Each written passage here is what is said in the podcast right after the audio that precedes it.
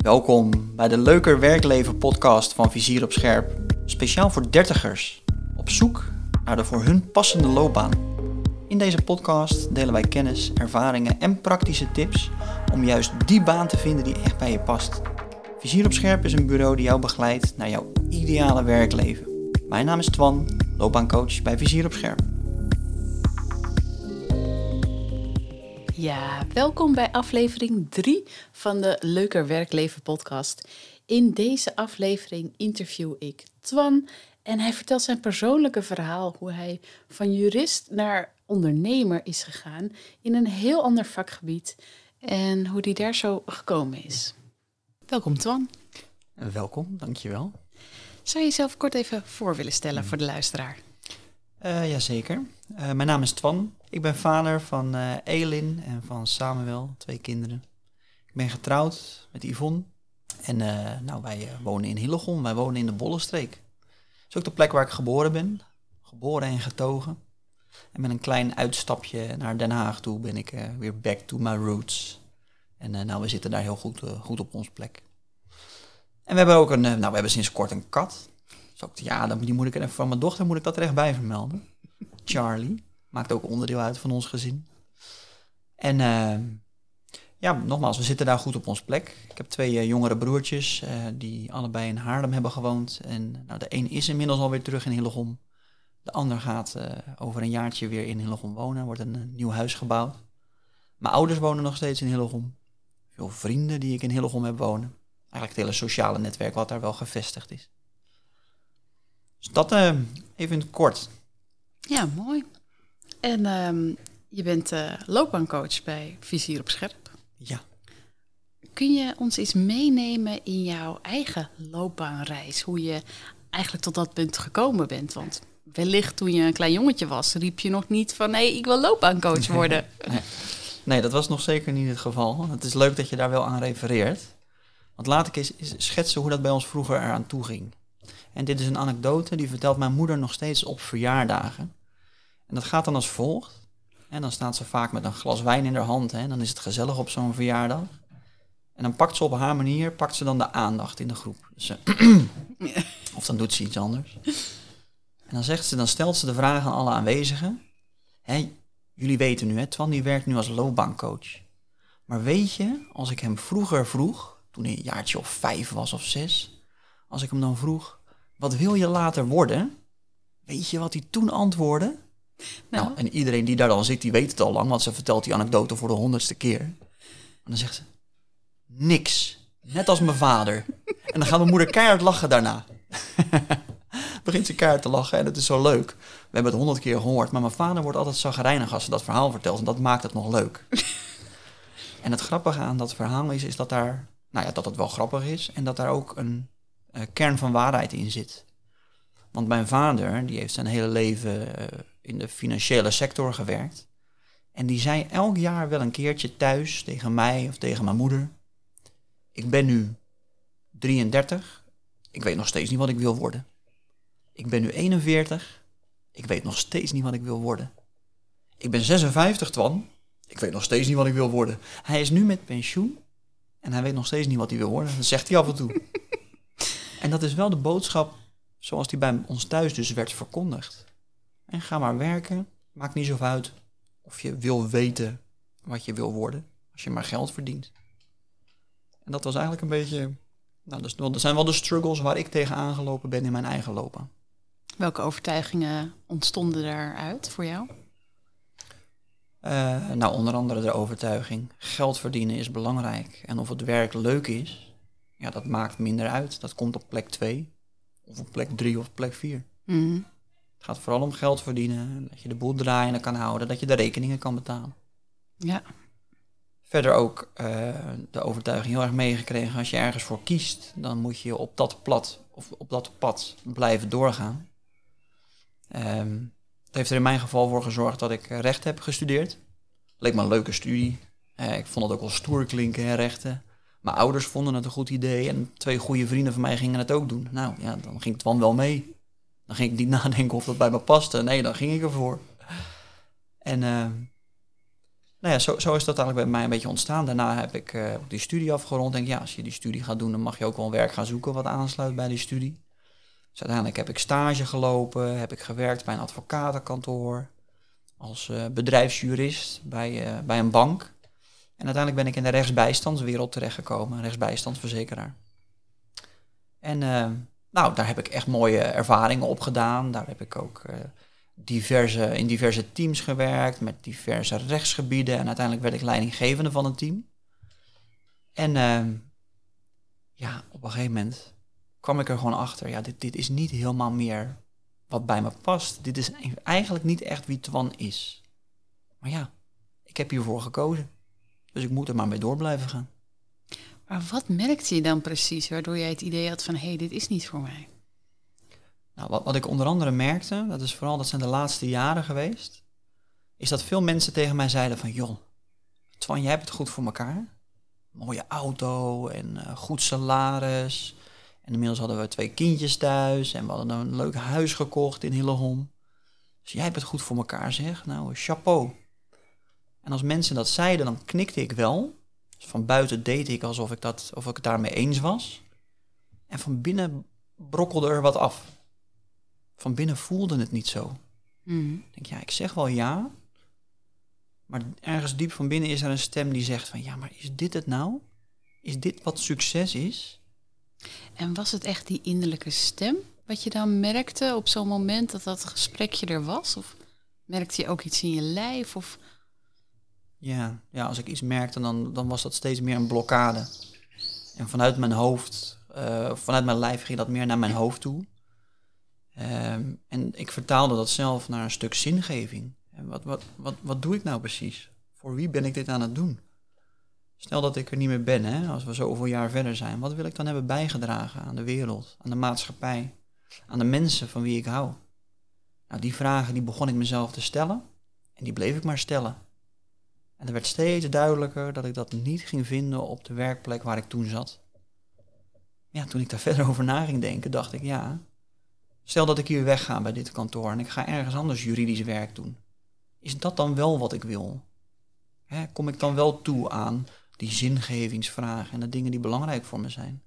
En als ik daar heel eerlijk op antwoordde, dan was dat eigenlijk nee. Maar ja, dan moet je het pad verlaten wat je bent ingeslagen. En ik had van uh, huis af aan had ik meegekregen, ja, als je ergens voor kiest. En mijn ouders die hadden ook nog mijn studie betaald, hè, dus ik voelde me dan ook nog schuldig, al zou ik daar niks mee gaan doen. Dus ja, toen uh, liep ik een beetje in een doodlopende steeg. Ik kwam er niet uit. Mm. Ja, dus eigenlijk was je bang wat andere mensen daarvan gingen vinden. En je had ook nog niet helemaal een idee van, ja, wat ga ik dan doen? Ja. Nou ja, ik had me altijd wel redelijk geconformeerd aan uh, wat de maatschappij van je verlangt. En uh, rechtenstudie, nou dan kom je sowieso aan de bak en het klinkt stoer en je hebt er makkelijk werk door. En mijn ouders konden trots vertellen op verjaardagen aan mijn ooms en tantes. Ja, Twan, die, die, uh, die, is rechten gestudeerd hoor. Jurist, advocaat, leidinggevende. En uh, nou ja, vrienden vonden het ook wel gaaf. Hè? Het, nee, het is gewoon door de maatschappij heel erg geaccepteerd als je zo'n baan hebt. Klinkt alsof je het dan gemaakt hebt. Ja. Ga dat maar eens verlaten. Welk verhaal heb je daarbij? En wat is het alternatief dan? Ja, had je heel sterk het gevoel dat je het wilde verlaten? Of? Nou, Was het dat je meer wilde op een andere manier? Ja, als je, als je me dat nu zo vraagt, dan, ehm, dan denk ik dat dat wel een, uh, een combinatie was tussen dat ik wel wist, dit is hem niet meer. En daar kwam ook de eerste motivatie vandaan dat ik ging onderzoeken voor mezelf, wat wil ik dan wel? En toen werd mij steeds duidelijker wat ik wel wilde. Maar wat was nou het moment dat je daar meer onderzoek naar ging doen van wat je nou eigenlijk wilde? Wat was voor jou de, ja, de kanteling. Kanteling. Als je me die vraag stelt, is het eerste waar ik op kom, dat zijn de pleitwedstrijden. Wat zijn pleitwedstrijden? Uh, jonge juristen, hè, als die net beginnen met hun praktijk, of advocaten, die, uh, die mogen soms een zaak bepleiten voor de rechter. Dus dan vertel je je verhaal, dan is, dat is de mondelinge toelichting, zeg maar. Mm En um, ik vond dat al een leuk onderdeel tijdens mijn rechtenstudie. En op een gegeven moment was er een nationale pleitwedstrijd voor rechtsbijstandsverzekeraars en advocatenkantoren. En uh, er werd er gevraagd binnen het kantoor waar ik toen werkte, van wie wil daar aan meedoen? Wie vindt dat leuk? En ik zat net op een punt in mijn loopbaan dat ik mezelf die vragen stelde. En dat ik dacht van ja, is dit het nou? Mhm. En ik denk, ja, dat, dat was toch dat innerlijke stemmetje die dat ook voerde. Van ja, ga er gewoon voor. Doe eens wat anders. En toen heb ik mij ingeschreven voor die pleitwedstrijden. En dat bleek een fantastisch avontuur. Met jonge juristen werkten we aan een casus. En dan moesten we naar een andere rechtsbijstandsverzekeraar in het land. En daar eh, was publiek bij. En een jury. En een dagvoorzitter. Nou, lang verhaal kort. Ik vond het rete spannend. Het zweet stond in mijn bilnaad bij, uh, bij al die pleitmomenten. En het ging goed. En uiteindelijk wonnen we zelfs die pleitwedstrijden. En toen was één ding voor mij heel duidelijk. Dit is leuk. Spreken voor groepen, daar wil ik meer van. En op dat pad ben ik toen verder gegaan. Nog steeds een tijdje bij het kantoor waar ik werkte, nog steeds juridisch werk. Maar ik merkte van ja, als je die dingen naar je toe kan trekken, als je gewoon meer gaat doen van waar je plezier en energie uit haalt, ja, dan ontstaat er vanzelf een pad waar je nou ja, op kan blijven wandelen. Mm. Wat als gevolg had dat ik, uh, nou, dat ik soms als gastdocent bij hogescholen werd uitgenodigd. En dan ging ik wat vertellen over het rechtsgebied waar ik werkte. Of dat dus, uh, studenten stage konden lopen bij ons. Dan stond ik opeens op een groot podium. En dan was ik een beetje aan het vertellen aan uh, mensen die ook wel geïnteresseerd waren in mijn verhaal. En met een grapje en met een traan kon ik de mensen meenemen. En nou ja, ik merkte aan alles in mijn lijf, dit is wat ik meer wil. Dit, dit, dit is de richting waar ik meer uit, naar uit wil. Ja. ja, en wat ik heel mooi vind in je verhaal is dat die keuzes die je hebt gemaakt, die werden gestuurd door echt een, een praktische ervaring. Ik merk van mezelf dat ik heel vaak in mijn hoofd zat op keuzemoment van hé, hey, dan ging ik nadenken van oh, wat vind ik nou leuker? Wat moet ik nou gaan doen? Terwijl als je vanuit ervaring voelt van hé, hey, dit is leuk, dat had je waarschijnlijk van tevoren niet bedacht. Dat het spreken voor groepen voor jou zo leuk was. Nee. Dus juist die praktische ervaring, dat zorgde ervoor dat er een verandering van richting kwam voor jouw klopt. loopbaan. Ja, klopt. Ik merk ook uh, veel klanten die ik nu spreek, hè, nu ik mijn ervaringen mag delen met anderen, is dat je tot op zekere hoogte wel kan nadenken en aan de tekentafel kan bedenken wat werk bij je past, hè, wat jouw ideale werkleven is. Mm -hmm. En er komt een punt waarop je gewoon moet gaan doen. Waarop je het inderdaad mag gaan ervaren. Dat je gewoon meer gaat doen van wat je leuk vindt. En vanuit die ervaring ontstaan er weer nieuwe wegen. En wat dat betreft is het ook wel als lopen in de mist. Je weet niet altijd waar je uitkomt. En als je aan het beginpunt ziet, zie je het einde niet. Maar met elke stap die je zet, zie je weer wat meer. Dan weet je weer wat beter in welke kant je uit mag. Mm. Ja, mooi. Ja, en dat gebeurt niet als je alleen maar bij dat denken blijft. Nee. Kom in beweging. Hè. Er zijn uh, veel citaten of mooie uitspraken over. Ja. Maar je hebt op een gegeven moment in beweging te komen. En dan gebeuren de dingen vanzelf. Ja, dus je kwam in beweging. Je ging uh, wat meer lesgeven. En dat, dat sprak je heel erg aan. Ja. En ja, hoe, hoe ben je dan uiteindelijk zelfstandig geworden? Want dat is natuurlijk nog wel een hele reis. Ja, dat was nog wel een reis apart, zeker. Nou, ik, ik ging het wetboek steeds meer wegleggen en ik ging steeds meer dus spreken voor groepen. Ik werd dus ook leidinggevende, dus ik mocht veel meer met mensen en hoe mensen functioneren bezig zijn. En vooral ook hoe het team tot een goed uh, geheel gesmeed kon worden. En ik uh, mocht steeds meer gaan coachen toen bij het uh, kantoor waar ik werkte. Dus ik kon ook gewoon de één op eentjes doen met mensen buiten mijn team. Ik mocht wat opleidingen gaan volgen als coach. en een trainersopleiding gaan volgen ook. Dus dat geluk had ik. En toen vertelde ik vaak aan collega's die bij mij dan uh, tegenover mij zaten van... Joh, het wordt tijd dat je eens goed in de spiegel kijkt. En gaat doen wat echt bij je past. En toen keek ik zelf een keer goed in de spiegel. en toen dacht ik, ja Twan, dat zeg je nou al tegen anderen. En wat wil jij nou echt gaan doen? Nou, toen ben ik echt het diepe ingedoken. Toen uh, heb ik echt goed uitgezocht wat ik wilde. Al mijn moed bij elkaar geraapt en gezegd, oké, okay, tien jaar lang juridisch werk. En nu wordt het tijd voor een volgend hoofdstuk.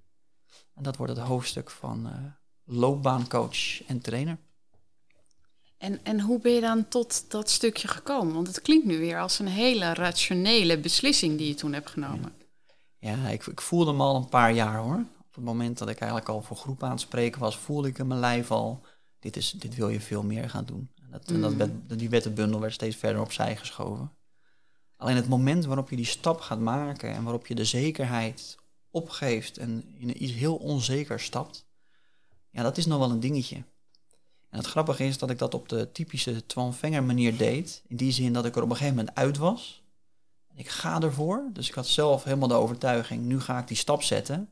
En vol enthousiasme kwam ik thuis bij mijn vrouw en zei, nou, ik ben eruit hoor. Ik ga voor mezelf beginnen. En ik was kostwinnaar en we hadden twee jonge kinderen.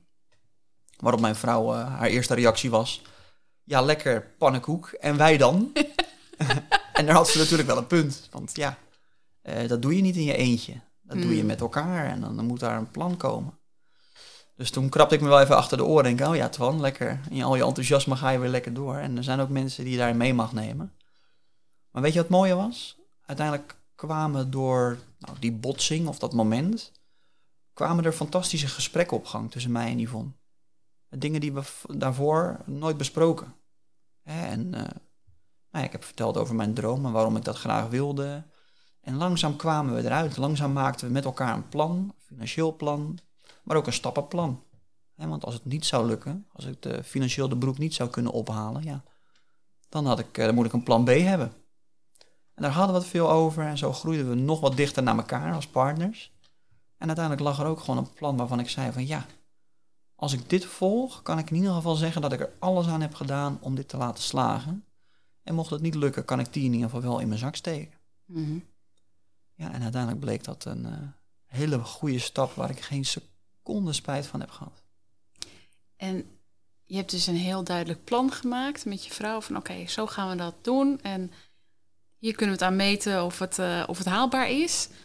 Ehm, ja, nog even terug op hoe wist je nou dat je loopbaancoach wilde worden als zelfstandige? Want ja, je vond dat voor die groep staan leuk en wat minder van eh, over de wet. Maar ja, dan kan je ook denken van nou, ik word leraar.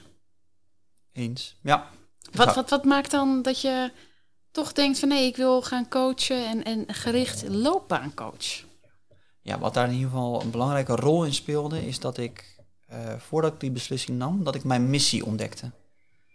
En mijn missie is, nou grofweg gezegd, vanuit liefde, lef en levenslust, het maximale halen uit mijn leven en dat van anderen. En als ik die concreet maakte, en ik onder andere mijn eigen thema's daarin bracht, denk aan het verhaal wat ik van jongs meekreeg kreeg, hè, van mijn ouders, van joh, je moet vooral geld verdienen. Het werk hoeft helemaal niet leuk te zijn. Ik denk, ja, verrek. Dat is niet meer, dat geldt niet meer voor mij. Ik heb nu ontdekt dat het voor mij anders is. En hoe tof zou het zijn als ik andere mensen daar ook mee kan helpen. Dat zij voor zichzelf ontdekken dat dat ook niet meer klopt en wat er dan wel is. En vanuit mijn eigen thema ontstond die drang om te zeggen, ja, maar dan kan ik mensen supergoed helpen bij hun loopbaan. Tel daarbij op dat ik er nog steeds wel in geloof dat je loopbaan, dat jouw werk, een superbelangrijk onderdeel is van je leven. Mm. Hè, zoals het er nu naar uitziet, mogen we tot onze 67 of 68 mogen we werken. Ja, dan kan het toch maar beter leuk werk zijn. Ja, Ik zeg altijd, als mensen hun eh, werk een 7 geven, dan zeg ik altijd wel. En dat, en dat is prima, hè? Daar mag je, iedereen mag voor kiezen waar hij of zij eh, akkoord mee gaat. Maar ik zeg wel altijd van, joh, en wat maakt dat je daarvoor settelt?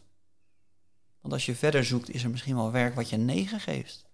En hoe zonde is het als je zo lang, zo'n groot deel van je leven besteedt aan werk, dat je niet even de moeite neemt om dat uit te zoeken.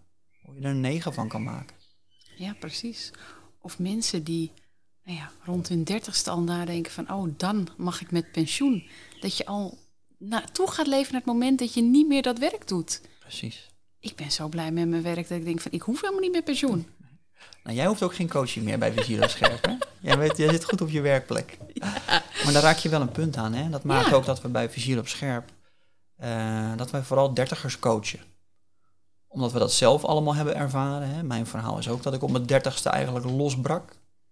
Maar je merkt dat in je dertigste, eh, in die levensfase... dat het ten eerste hartstikke druk is. Mm. Want vaak eh, denk je na over kinderen of ze zijn er al. Eh, je denkt na over waar je wil wonen. Je denkt na over relaties. Gaan we trouwen? Alle grote levensvragen lijken een beetje zo rond onze dertigste zich te centreren.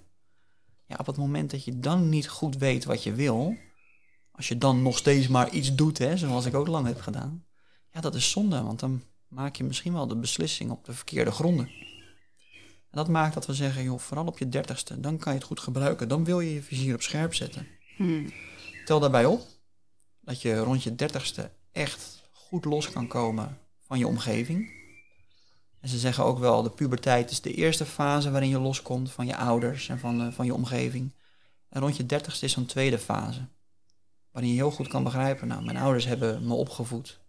eh, het op een beste manier zoals zij dat konden. Mhm. En nu is het tijd voor mijn eigen weg. Voor Ja. mijn eigen verhaal. Dan kun je compleet onafhankelijk. eh, Kan je compleet onafhankelijk het leven gaan leiden wat jij wil gaan leiden.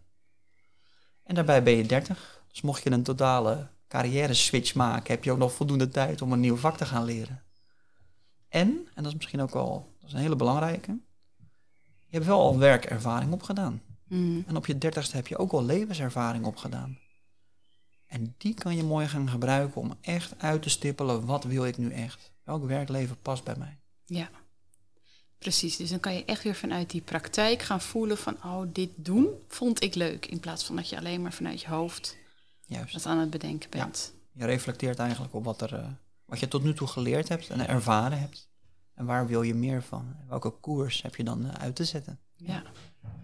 Ja, en je hebt zelf ook dus een aantal fases doorlopen dat je veranderingen ging maken. En op een gegeven moment dacht je dus van oké, ik word loopbaancoach, dat is me nu duidelijk.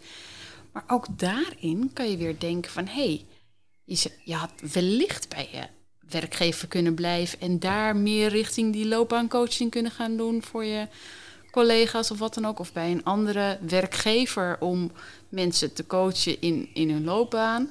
Ehm, maar toch besloot je om ZZP'er te worden. Ja. Dat is natuurlijk wel ja, heel wat anders. Een hele spannende stap. Hoe, hoe ben je tot die stap gekomen? Wat, wat trok jou daarin aan? Ja, dat is, eh, dat is een mooi proces ook geweest. Wat mij daar vooral in aantrok, was eigenlijk iets wat ik ontdekte tijdens mijn persoonlijke reis. Het is ook leuk, hè? wij helpen mensen als we loopbaancoaching geven, dan komen we ook bij de derde stap van ons totale traject. En die stap noemen wij compleet. En toen ik zelf voor mezelf ging ontdekken, hè, wie ben ik nou compleet? Wie ben ik met het totale plaatje? Ben ik ook gaan kijken naar het eh, systeem van herkomst waar ik vandaan kwam. Mijn vader, mijn moeder, maar ook hun gezinnen van herkomst. Dus mijn opa's en oma's.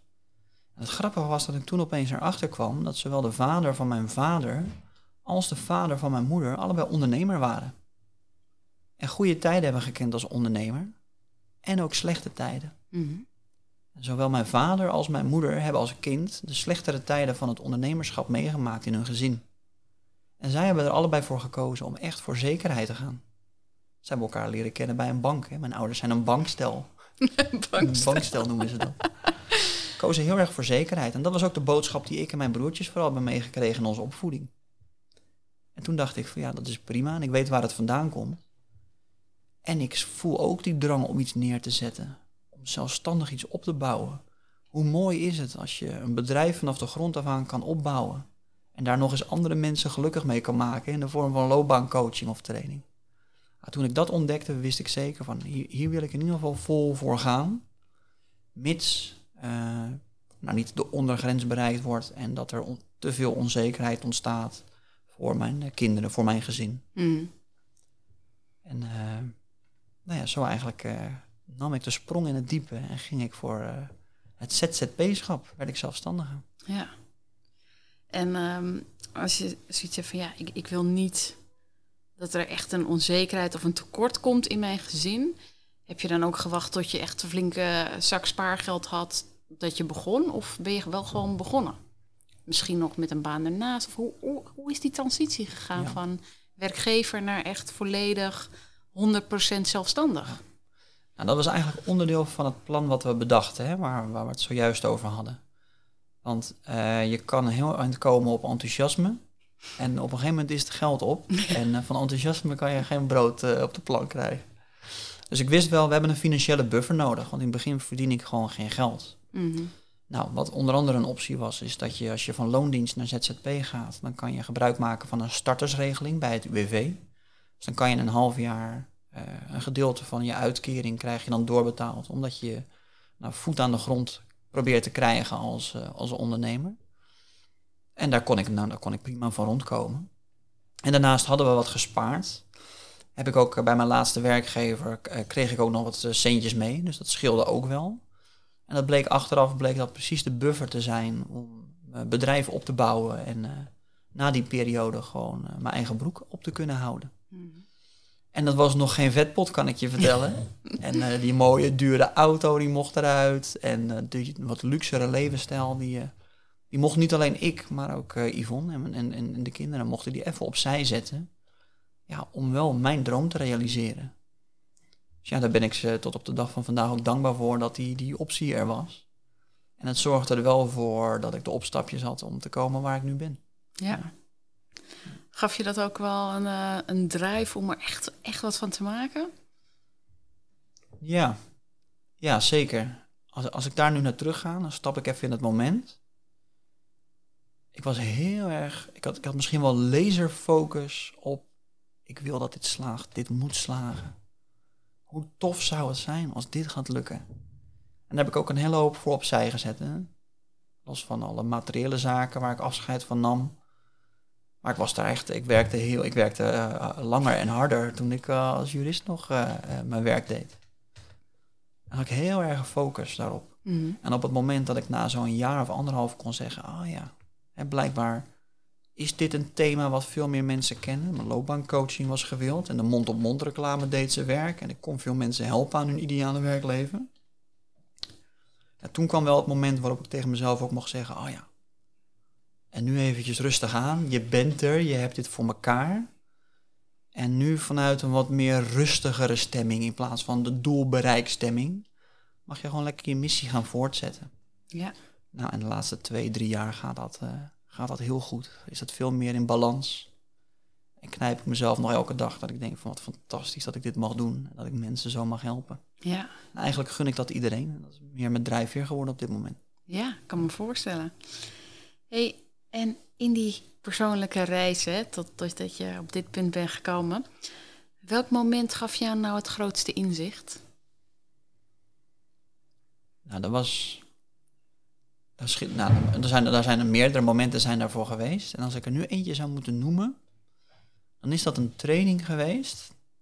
Een training die, eh, over zingeving. Mhm. En ehm, die methodiek die was al leuk hoor. Toen hebben we twee dagen hebben we leuke dingen aangeraakt, leuke werkvormen gedaan. Gingen we op zoek naar die hogere levensdoelen. En op een gegeven moment stelde die trainer een vraag aan mij. En misschien herken je dat wel, hè, dat je op het juiste moment door de juiste persoon de juiste vraag gesteld krijgt. En die trainer stelde die vraag aan mij. En door die, nou, door die vraag vielen alle kwartjes. Dat was echt voor mij een kantelpunt. Ja. En die vraag die luidde: Blijf jij onderdeel van het plan van een ander? Of ga je nu een keer je eigen plan maken? Ik dacht, ja, verrek, dat is het. Ga ik alleen maar doen wat anderen willen of ga ik nu mijn eigen plan uitzetten? En toen wist ik wat ik te doen had. Want ik weet ook, je hebt vooral spijt van de dingen die je niet gedaan hebt in je leven. Ik vind het zo'n fantastisch boek. Dat is een boek van Bronnie Ware. Dat is een eh, kwalitatief verzorgster. Ik weet niet of ik het goed uitspreek zo. Maar in ieder geval, zij begeleidt mensen eh, op hun sterfbed. De laatste fase van hun leven. En zij heeft die mensen twintig jaar lang geïnterviewd met de vraag... waar heb je nou het meest spijt van? Wat denk je dat er op, bij far op één staat? Mm.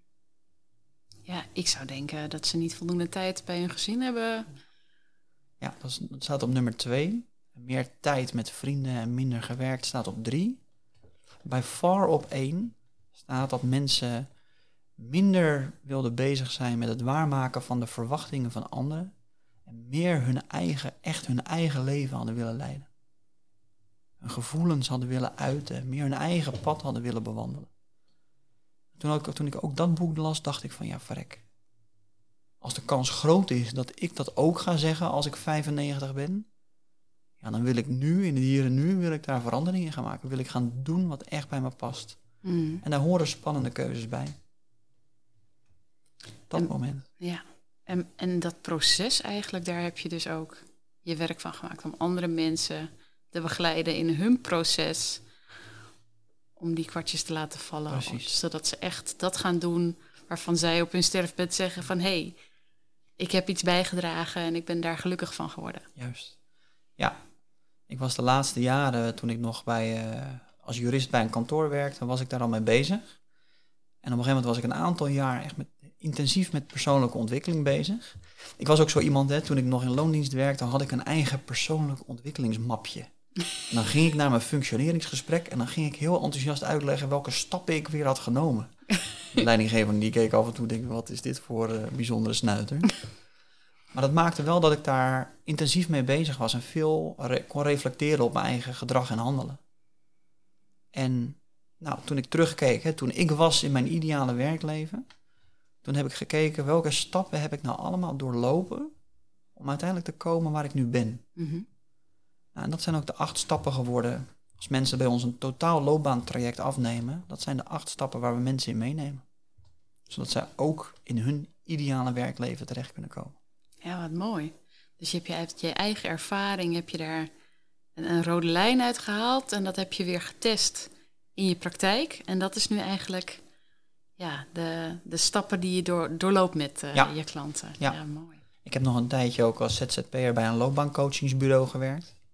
Daar ook veel mensen mogen begeleiden. Dus dan had ik mijn eigen praktijk en ik werkte voor dat bureau. En ook daar kreeg ik bevestigd, ja, dit zijn de stappen. Als je deze stap hebt doorlopen, kan je door naar de volgende. En we hebben daar namen aan gegeven bij Vizier op Scherm. Ja, en, en dat is? Nou, de acht stappen die zie je terug in acht letters. En als je die letters uh, achter elkaar zet, dan is dat focussen.